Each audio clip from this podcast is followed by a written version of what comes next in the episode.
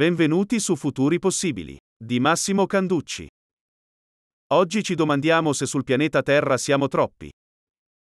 Il 15 novembre la popolazione mondiale raggiungerà l'incredibile numero di 8 miliardi di persone. Questa è la stima delle Nazioni Unite, con la previsione di arrivare a 10.4 miliardi entro il 2080. Sul sito worldometers.info è possibile vedere questa inesorabile crescita in tempo reale, tra l'altro con molte informazioni aggiuntive e con la possibilità di fare analisi dei dati in diverse modalità. Sul sito Visual Capitalist ci sono numerose bellissime infografiche con questi dati, a partire da una mappa generale per capire a colpo d'occhio la distribuzione della popolazione mondiale nei vari paesi, fino ad arrivare ai dettagli della distribuzione nei singoli continenti. Sullo stesso sito è anche possibile scaricare un report completo che analizza il fenomeno. Di questi 8 miliardi di esseri umani, più del 10%, 811 milioni di persone, non ha abbastanza cibo per sfamarsi. Questo dato terribile non è certo una novità. Il vero problema è che nel tempo la situazione non migliora e, al contrario, all'aumentare della popolazione globale, soprattutto nelle zone più povere del mondo, aumenta di conseguenza anche il numero di persone in condizioni di estrema povertà e senza cibo sufficiente per nutrirsi. Ci sono paesi, come la Repubblica Centrafricana, le Repubbliche del Congo, il Ruanda, il Madagascar, la Somalia, lo Yemen, l'Iraq, in cui la percentuale di persone che non hanno abbastanza cibo è superiore al 35%. Per moltissimi paesi, soprattutto in Africa, non ci sono nemmeno i dati necessari per fare queste valutazioni. Uno di questi è la Siria, che si affaccia sul Mar Mediterraneo. Il World Food Programme delle Nazioni Unite nel 2020 ha reso disponibile uno strumento interattivo chiamato Hunger Map Live, con cui è possibile fare analisi più approfondite della situazione e in tempo reale.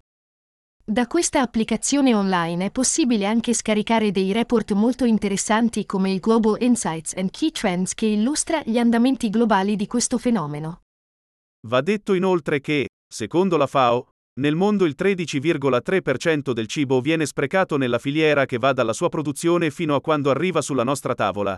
A questo bisogna poi aggiungere lo spreco enorme che avviene a valle del consumo, un dato difficilissimo da identificare. E pensare che il secondo degli SDG di Agenda 2030 è proprio No Hunger e ha l'obiettivo di individuare metodologie concrete per migliorare una situazione che oggi appare davvero drammatica. Tutto questo considerando che ogni anno l'umanità consuma più delle risorse prodotte dal pianeta nell'intero anno e, a un certo punto, inizia a consumare quelle dell'anno successivo. Il 28 luglio 2022 abbiamo iniziato a consumare le risorse del 2023. Questo giorno in Fausto si chiama Earth Overshoot Day. La cosa ancora più drammatica è che negli anni la tendenza è sempre stata peggiorativa, nel senso che questo giorno funesto arrivava sempre prima. Tra il 2019 e il 2020 invece abbiamo recuperato 24 giorni, con tutta probabilità per via del rallentamento delle emissioni a causa della pandemia. Questo dato è comunque una media tra tutti i paesi del mondo. Infatti se guardiamo la situazione italiana purtroppo c'è poco da stare allegri. Per l'Italia l'Earth Overshoot Day è stato il 15 maggio.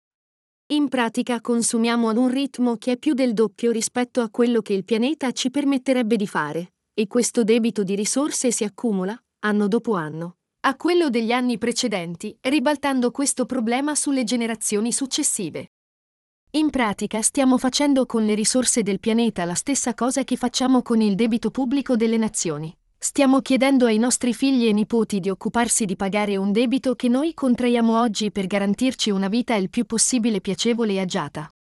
Viviamo in pratica in un mondo suddiviso tra sfruttatori e sfruttati, in cui gli sfruttatori approfittano non soltanto delle popolazioni più povere del mondo lasciandole alla fame, ma anche delle generazioni future non curandosi di quello che accadrà tra qualche decennio.